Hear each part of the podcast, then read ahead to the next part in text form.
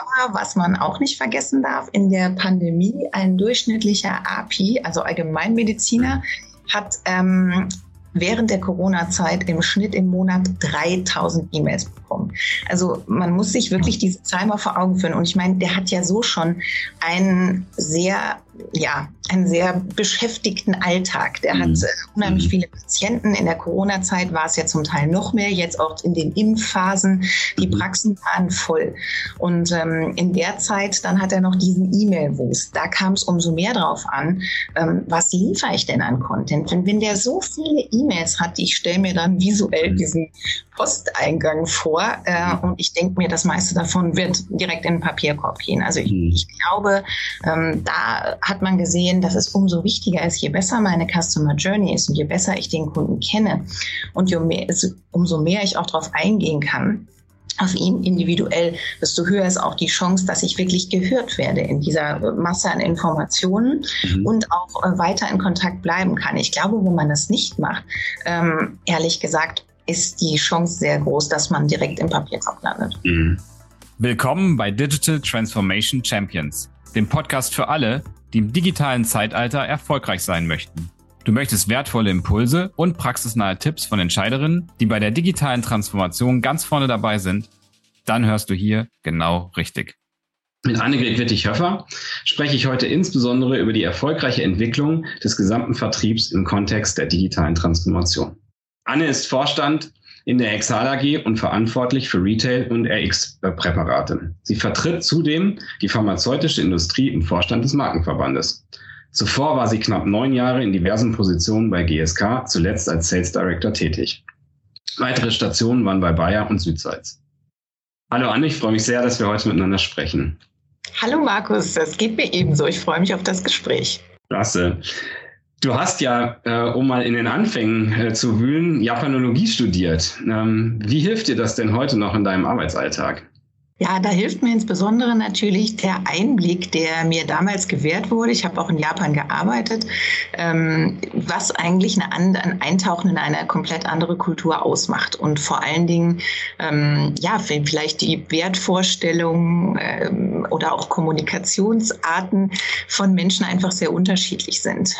Ich kann mich gut darauf einstellen und es hilft mir wirklich auch im Alltag sehr viel, sei es jetzt einfach intern. Wir sind sehr international aufgestellt. Hier bei unserem Campus in Holzkirchen haben wir äh, Menschen aus 60 Nationen.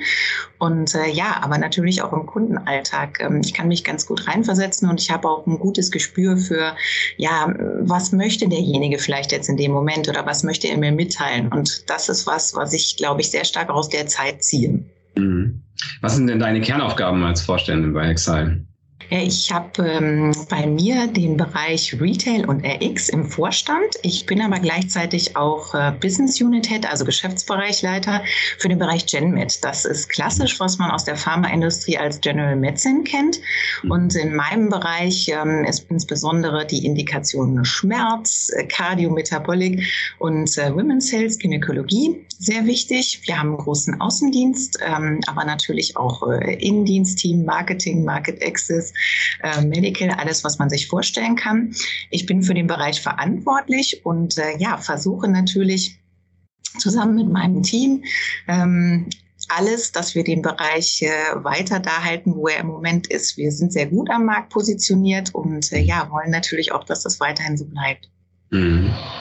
Dann sind ja deine Kunden ähm, hauptsächlich im sozusagen B2B-Kunden, Ärzte, Apotheker. Ähm, wenn ich das richtig verstehe, geht es da auch viel darum, dass Vertreter dort, dort ähm, vor Ort sind und eure Produkte erklären. Ähm, mir geht es ja vor allem in die Digital Champions. Von daher ist es mal ganz spannend zu sehen, ähm, wie ihr da ähm, schon steht im Vergleich dazu. Weil, äh, wenn ich mal so ein paar Eigenschaften von Digital Champions nennen, nennen kann, sind es innovativ, adaptiv, ähm, sind sehr datenbasiert in ihrer Entscheidungsfindung, ähm, end-to-end, ähm, sprich sie gucken, egal ob B2B oder B2C-Kunde, immer aus Endkundenperspektive äh, und bieten ihren Kunden dann auch eine nahtlose Customer Journey. Ähm, von diesen vielen ähm, Aspekten, was würdest du sagen, wo, wo steht ihr da? Was, ähm, was habt ihr schon in Angriff genommen? Wo könnt ihr gegebenenfalls auch noch äh, etwas mehr tun? Also ich glaube, mehr tun kann man immer. Ähm, Corona hat natürlich auch bei uns sehr viel beschleunigt, auch von dem, was wir vorher schon begonnen hatten. Aber ähm, was, glaube ich, der wichtigste Punkt ist, für uns steht der Kunde im Mittelpunkt und wir überlegen uns ganz stark, egal in welcher Interaktion, ähm, was ist denn der Mehrwert, den wir für den Kunden bieten. Ich habe das früher schon, wo wir rein klassisch, äh, wie du es gesagt hast, heute Morgen fahre ich los als äh, Außendienstmitarbeiter und habe meine Kundenliste, ähm, mache eigentlich nur Face-to-Face-Besuche. Selbst da ist unser Anspruch, ähm, man kann sich ja vorstellen, wir sind ja oftmals jetzt nicht alleine dort äh, und möchten den Arzt sprechen. Unser Anspruch ist immer, ich möchte so viel Mehrwert für den Kunden bieten, dass er sagt, selbst wenn da noch drei andere Firmen sitzen, er hat nur Zeit für einen, dass wir derjenige sind. Also mhm. das schafft man natürlich nicht. Ähm, wenn ich hinkomme und führe ein, was weiß ich, 1A Standardgespräch. Ähm, wir arbeiten sehr stark auch in Patientenbildern und äh, versuchen auch herauszufinden, ähm, was hat, was betreibt gerade den Arzt um. Zum Beispiel im Bereich Schmerz. Das ist oftmals sehr komplex. Ein Schmerzpatient hat oftmals multifaktorielle Ursachen mhm. und ähm, es ist oftmals auch nicht so einfach in der Behandlung. Da muss man wirklich auch dann äh, überlegen, was ist vielleicht das Richtige für diesen Patienten und nicht einfach dieses Blatte verkaufen, ah, ich bin heute hier mit Präparat XYZ. Ich glaube, das hat sich komplett überholt. Das war schon früher auch nicht toll, aber mhm. das will heute eigentlich keiner mehr. Und dann auch zu sagen, ähm, woran ist der Arzt interessiert? Ist es jemand, der äh, sich sehr für Fortbildung interessiert? Ist es jemand, der sehr im Netzwerkgedanken arbeitet und den es wirklich interessiert, ähm, was machen denn andere Spezialisten bei mir in der Umgebung? Oder ähm, was gibt es vielleicht Neues äh, vom Kongress in Europa oder in den USA? Ähm, das kann man natürlich auch aufgreifen. Und das geht wunderbar, ähm, wenn ich mir jetzt die Customer Journey, bei uns ist sie ja hybrid, weil wir ja nicht rein rein digital. Wir dürfen jetzt wieder draußen unterwegs sein dass wir uns wirklich überlegen, was sind denn diese Punkte, die den Arzt interessieren und dann auch entsprechend schauen. Mein Jahr gliedert sich vielleicht in, angenommen, ich bin einmal im Monat live vor Ort, vielleicht mhm. auch seltener. Äh, und dazwischen setze ich aber digitale Touchpoints mit diesem Kunden. Ja, spannend. Ähm, wo siehst du denn nichtsdestotrotz den größten Veränderungsbedarf bei Exile, um als mhm. Digital Champion aktiv äh, sein zu können. Eher in der Organisation der Abläufe, in eurer IT-Infrastruktur, ähm, ähm, im Vertrieb, in der Kultur, vielleicht sogar auch im Mindset der Mitarbeiter. Mhm. Ähm, sind da vielleicht gerade so die aktuellen Themen, die ihr angeht? Also das ist relativ vielschichtig. Es war, zeigte sich natürlich auch, ähm, die Organisation war an ganz unterschiedlichen Leveln. Also ähm, bei uns im Bereich, wir hatten schon vorher in einem hybriden Modell begonnen zu arbeiten, schon anderthalb mhm. Jahre vor der Pandemie. Das heißt, mhm. für uns war es natürlich auch noch einfacher umzuschalten. Das ist un unterschiedlich bei uns je nach Bereich. Ähm, und dann war aber auch das Thema, wo wir viel stärker auf die Customer Journey gesetzt haben. Ich brauche ja Content. Ich brauche eigentlich eine Content mhm. Factory. Wir brauchen dauernd relevanten Inhalt. Mhm. Und äh, mhm. das war auch das Thema, wie schafft man das? Wir haben ehrlich gesagt, wenn man sich als Firma uns anschaut, Hexal ist unheimlich groß. Wir bieten eigentlich Produkte, wenn man so will, von Kopf bis Fuß für jeden Indikationsbereich ja. und theoretisch natürlich dann auch eine unglaubliche äh, Menge an, an Inhalten. Das ist aber bis jetzt nicht so gut zusammengeführt, wie es sein sollte. Theoretisch könnte man natürlich auch sagen, wir haben, das ist wieder in Bereichen aufgegliedert. Mhm. Aber der Kunde denkt ja nicht in Bereichen. Das ist natürlich mhm. auch was, das wollen wir viel stärker für die Zukunft machen. Einfach schauen, mhm. Ähm, was kann ich dem Kunden denn anbieten nach seinem Bedarf? Weil nur, mhm. äh, weil ich jetzt diese Indikationsbereiche äh, verantworte, mhm. er möchte aber vielleicht zusätzlich noch was zur Onkologie wissen, interessiert ihn gerade. Ähm, das wollen wir in Zukunft viel, viel stärker anbieten, weil ehrlich gesagt, dass wir überhaupt das alles äh, so gebündelt haben, das kann fast kein Unternehmen ähm, sonst in diesem Indikationsspektrum und in der Breite. Und da wollen wir viel mehr ausmachen. Ja, absolut. Das ist aber oft eine Herausforderung. Es gibt eine, in der äh, Softwareentwicklung ein, ein Gesetz, nennt man Conway's Law, dass man in der Software sehen kann, wie siloartig die Organisation, mhm. also wie nahtlos quasi die Teile zusammenarbeiten ähm, oder eben nicht. Du hast es gerade angesprochen. Wie, wie ist, läuft es denn gerade? Wie, äh, wo sind die, die Stolpersteine vielleicht oder was, was hat auch gut funktioniert, ähm, dem Kunden eine nahtlose Journey anzubieten auf der einen mhm. Seite und das dann auch organisatorisch intern bei euch abzubilden? Also ähm, wir haben jetzt für uns, also ich sage mal, in einigen Bereichen läuft es wirklich hervorragend. Ich denke, mhm. für uns, wenn ich jetzt denke, ähm, ich kann Customer Journey eigentlich end-to-end -end anbieten. Mhm. Aber was man auch nicht vergessen darf, in der Pandemie ein durchschnittlicher API, also Allgemeinmediziner, hat ähm, während der Corona-Zeit im Schnitt im Monat 3000 E-Mails bekommen. Also man muss sich wirklich diese Zahl mal vor Augen führen. Und ich meine, der hat ja so schon einen sehr, ja, einen sehr beschäftigten Alltag. Der mhm. hat unheimlich mhm. viele Patienten. In der Corona-Zeit war es ja zum Teil noch mehr, jetzt auch in den Impfphasen. Die mhm. Praxen waren voll. Und ähm, in der Zeit, dann hat er noch diesen E-Mail-Wust. Da kam es umso mehr drauf an, ähm, was liefere ich denn an Content? Wenn, wenn der so viele E-Mails hat, ich stelle mir dann visuell mhm. diesen Posteingang vor äh, und ich denke mir, das meiste davon wird direkt in den Papierkorb gehen. Also ich, mhm. ich glaube, ähm, da hat man gesehen, dass es umso wichtiger ist, je besser meine Customer Journey ist und je besser ich den Kunden kenne und je mehr, umso mehr ich auch darauf eingehen kann, auf ihn individuell, desto höher ist auch die Chance, dass ich wirklich gehört werde in dieser Masse an Informationen mhm. und auch äh, weiter in Kontakt bleiben kann. Ich glaube, wenn man das nicht macht, ähm, ehrlich gesagt, ist die Chance sehr groß, dass man direkt im Papierkorb landet. Mhm. Du hast es gerade mit den 3000 E-Mails angesprochen. Äh, was, was für Kunden ja auch immer sehr hilfreich ist, ist, wenn Anbieter über das eigentliche Produkt hinausdenken. Mhm. Ja, also gibt es äh, von euch, und da würde digital äh, ja durchaus auch wieder helfen, Angebote für eure Kunden, ähm, die zum Beispiel bei solchen Entscheidungsfindungen, ja, welche E-Mail lese ich oder lösche ich denn jetzt? Ja, ähm, wann, wann bestelle ich nach? Ähm, ähm, und ähm, was, was läuft besser, was hilft besser? Also dass, dass äh, der Arzt, der Apotheker bei diesen Fragestellungen äh, besser unterstützt wird, ähm, als im reinen Verkaufsgespräch, sondern in seiner gesamten äh, Wirkung im äh, täglichen Arbeiten.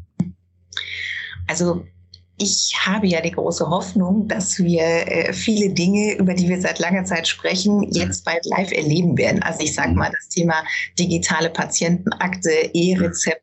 Ich glaube, all das werden Dinge sein, ähm, die im weitesten Sinne auch natürlich, das ist auch Customer Journey, wo ich sage, äh, okay, ich habe jetzt vielleicht oder Telemedizin. Ich bin als Patient, kann mich äh, virtuell komplett auch da end-to-end -end versorgen lassen. Ich äh, mhm. habe nicht immer noch, jetzt habe ich ja immer diese Brüche drin. Ähm, ich muss trotzdem dann noch vielleicht vor Ort in die Apotheke. Ich muss ein Papierrezept übergeben. Mhm. Also ich glaube, da sind Dinge, die unheimlich viel Potenzial bieten, sowohl ähm, eigentlich für alle beteiligten Spieler ähm, im Gesundheitswesen Gesundheitswesen. Aber ich glaube, es gibt auch andere Sachen. Also wir überlegen zum Beispiel, jeder kennt den Beipackzettel bei Medikamenten, der ist oftmals unheimlich lang. Mhm. Ähm, dann hat man aber das Problem, der ist auf Deutsch verfasst. Ich habe gar nicht Platz, äh, um was weiß ich noch zehn weitere Sprachen unterzubringen. Ähm, was wir in der Vergangenheit immer gemacht haben, wir haben aber natürlich beim Arzt sehr viele Kunden. Ich brauche vielleicht Türkisch, Russisch, mhm. ähm, Englisch, was auch immer, ähm, eigentlich noch an weiteren Sprachen. Gerade wenn ich sage, ich möchte meinem Patienten vermitteln oder ich habe wirklich wichtige Informationen, die die Einnahmen betreffen. Mhm. Wir arbeiten bis jetzt oft auch dann mit Piktogrammen auf den Zetteln. Jetzt haben wir uns überlegt, könnte man das nicht machen, was weiß ich, ich äh, mache das einfach als Barcode und kann dann sagen, okay, hinter diesem Barcode ähm, verbergen sich dann, was weiß ich, zehn weitere Sprachen oder ähm, nochmal die Patienteninformationen. Jetzt ist es so, früher haben wir die diese Sachen dem Arzt ähm, als Print zur Verfügung gestellt. Jetzt zum Teil immer noch Print, aber er kann es auch überall auf der Seite bei uns äh, downloaden ähm, muss ich natürlich trotzdem machen. So ist es praktischer, wenn ich wirklich mhm. dann auch sagen kann, ähm, ich kann dem Patienten vielleicht auch einfach ähm, einen Link schicken oder eben der Patient hat diesen QR-Code selber ohnehin auf der Packung. Ich mhm. halte sowas für einen wirklich großen Mehrwert. Im Endeffekt, es erhöht ja auch äh, äh, Compliance und auch die Sicherheit, also mhm. die Gefahr von, dass ich was falsch einnehme oder äh, vielleicht Dinge nicht beachte, die wichtig sind ähm, die kann ich ja so einfach auch minimieren. Also das sind mhm. Dinge, ich denke, ja, das, das klingt jetzt mhm. vielleicht gar nicht so major, aber ehrlich gesagt, ähm, es würde einen großen Unterschied machen. Ja, glaube ich sofort, ja. Ähm, du hast ja schon den Blick ein bisschen in die Zukunft gemacht und auch digitale Patientenakte angesprochen. Wie sieht denn aus deiner Sicht der Vertrieb in der Pharmabranche in der Zukunft aus? Also Vertrieb der Zukunft ist für mich ein Hybridmodell, ähm, sowohl bei Arzt ähm, als auch in der Apotheke und mhm. zwar eigentlich mit allen verfügbaren Kanälen. Es ist aber nicht alles für jeden Kunden geeignet. Das haben wir auch festgestellt. Also nicht jeder Arzt zum Beispiel sagt, oh, ich möchte total gerne, so wie wir das jetzt machen, einen MS Teams Call machen mhm. ähm, oder sei es Zoom oder äh, Webex, mhm. was auch immer. Ähm, das für viele Kunden war das wirklich schwierig, dann, weil zum einen technische Voraussetzungen, dann der Praxis, bei den anderen natürlich auch, ah, wie wird das dann sein? Muss ich dann genau um 10 30 jetzt hier äh, da sitzen, was ist, wenn ich dann noch einen Patienten da habe. Mhm. Also da haben wir festgestellt, dass solche Dinge zu Off-Zeiten sehr viel besser funktionieren. Mhm. Muss ich aber natürlich auch als Außendienstmitarbeiter bereit sein, dann vielleicht solche Dinge am Abend zu machen. Ich mhm. glaube, das wird auch in Zukunft immer wichtiger werden.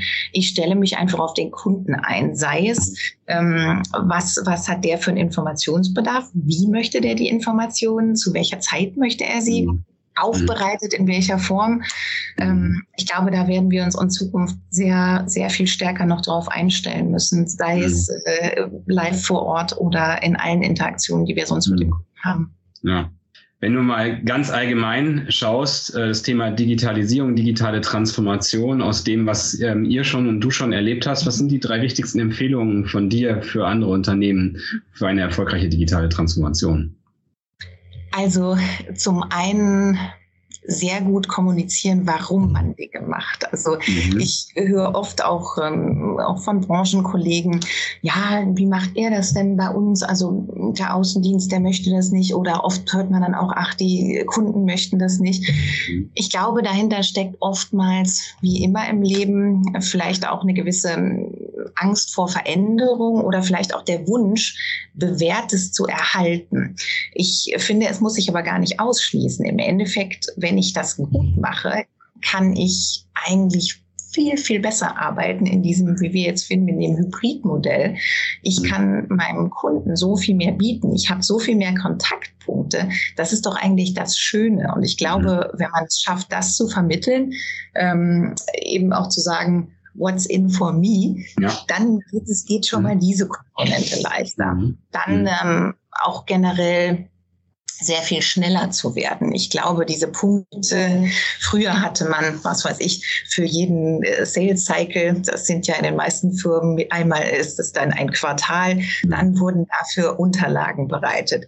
Mhm. Jetzt äh, muss ich viel schneller werden. Ich muss mir eigentlich schon, ähm, ich überlege mir in dem Brandplan im Vorjahr dann schon, was möchte ich denn im nächsten Jahr machen? Was sind die Themen? Ich muss aber dazwischen mich so viel anpassen und ich muss mir immer überlegen, ähm, was habe ich denn eigentlich für unterschiedliche Kunden? Habe ich Kunden, was weiß ich, zu denen ich zum ersten Mal gehe? Habe ich ganz andere Botschaften als jemand, den ich schon gut kenne? Das mhm. sind so viele Unterschiede. Ich muss sehr viel mehr Tailor-Made machen. Also das vielleicht auch als Tipp, dieser One-Size-Fits-All-Approach, der wird nicht mehr erfolgreich sein. Also ich glaube, allgemein agiler, schneller, eher immer bereit sein, aus den Sachen zu lernen und sich auch mhm. die Dinge ständig wieder anzuschauen und zu schauen, was hat funktioniert und was eben nicht. Und wenn es nicht funktioniert hat, ist es auch nicht schlimm. Dann macht man halt, mhm. macht man es halt anders. Mhm. Jetzt kommen wir schon zum Endspurt, äh, Anne. Ähm, jetzt bitte ich um 30 Sekunden äh, maximal für die Antwort. Ähm, okay. Und äh, habe noch ein paar Fragen dazu mitgebracht. Ähm, Gibt es ein Buch oder ein Content, den du zum Thema digitale Transformation empfehlen kannst? Mhm. Ich finde es ist nicht nur Digital-Content, aber Verena Pauster, ich finde sie ganz toll ähm, und sie hat ein wunderbares Buch geschrieben, das heißt Das neue Land. Darin geht es um ganz viele Themen. Digitale Transformation spielt eine große Rolle, aber aus den unterschiedlichsten Blickwinkeln. Und äh, was sind die drei wichtigsten Hacks, ähm, wie die ähm, Softwareentwickler sagen, die dich beruflich erfolgreich machen? Also mein größter Vorteil ist, ich mag Menschen. Ich mhm. habe viel mit Menschen zu tun und äh, das macht mir große Freude. Also ich glaube, das ist einer der Hauptfaktoren. Dann ähm, habe ich generell eine sehr positive Lebenseinstellung. Also mich wirft so schnell nichts aus der Bahn und ich bin eigentlich fast immer gut gelaunt. Das kann man sehr gut dann auch transferieren auf äh, die einzelnen Bereiche. Und ähm, mich stresst eigentlich so schnell nichts. Also wenn Dinge auch mal nicht funktionieren, das macht mir nichts. Dann denke ich, okay, dann machen wir es halt anders. Und äh, das sind Sachen, die helfen oftmals sehr. Ähm, was sind aus deiner Sicht ähm, oder ist aus deiner Sicht der größte Fehler, den Unternehmen bei ihrer Transformation machen können? Äh, die Leute nicht mitzunehmen. Ich glaube, das gilt für jegliche Art der Transformation, aber im Digitalen ganz besonders, weil ich mhm. glaube, oftmals steckt vielleicht auch eine Angst dahinter. Hm, heißt das, dann werden Arbeitsplätze abgebaut oder ähm, das wird in Zukunft die und die Funktion nicht mehr benötigt. Ich glaube, da ist es ganz wichtig auch zu sagen, warum machen wir das und äh, wie soll das Ganze aussehen? Dann auch aufzeigen, wie sieht denn das aus? Wie sieht zum Beispiel der Vertrieb der Zukunft aus? Wie wollen wir äh, als Firma in Zukunft agieren? Ich glaube, das hilft sehr. Wenn man das nicht macht, wird es, glaube ich, schwierig. Mhm. Und erinnerst du dich an einen Ratschlag, der dein Leben besonders positiv beeinflusst hat?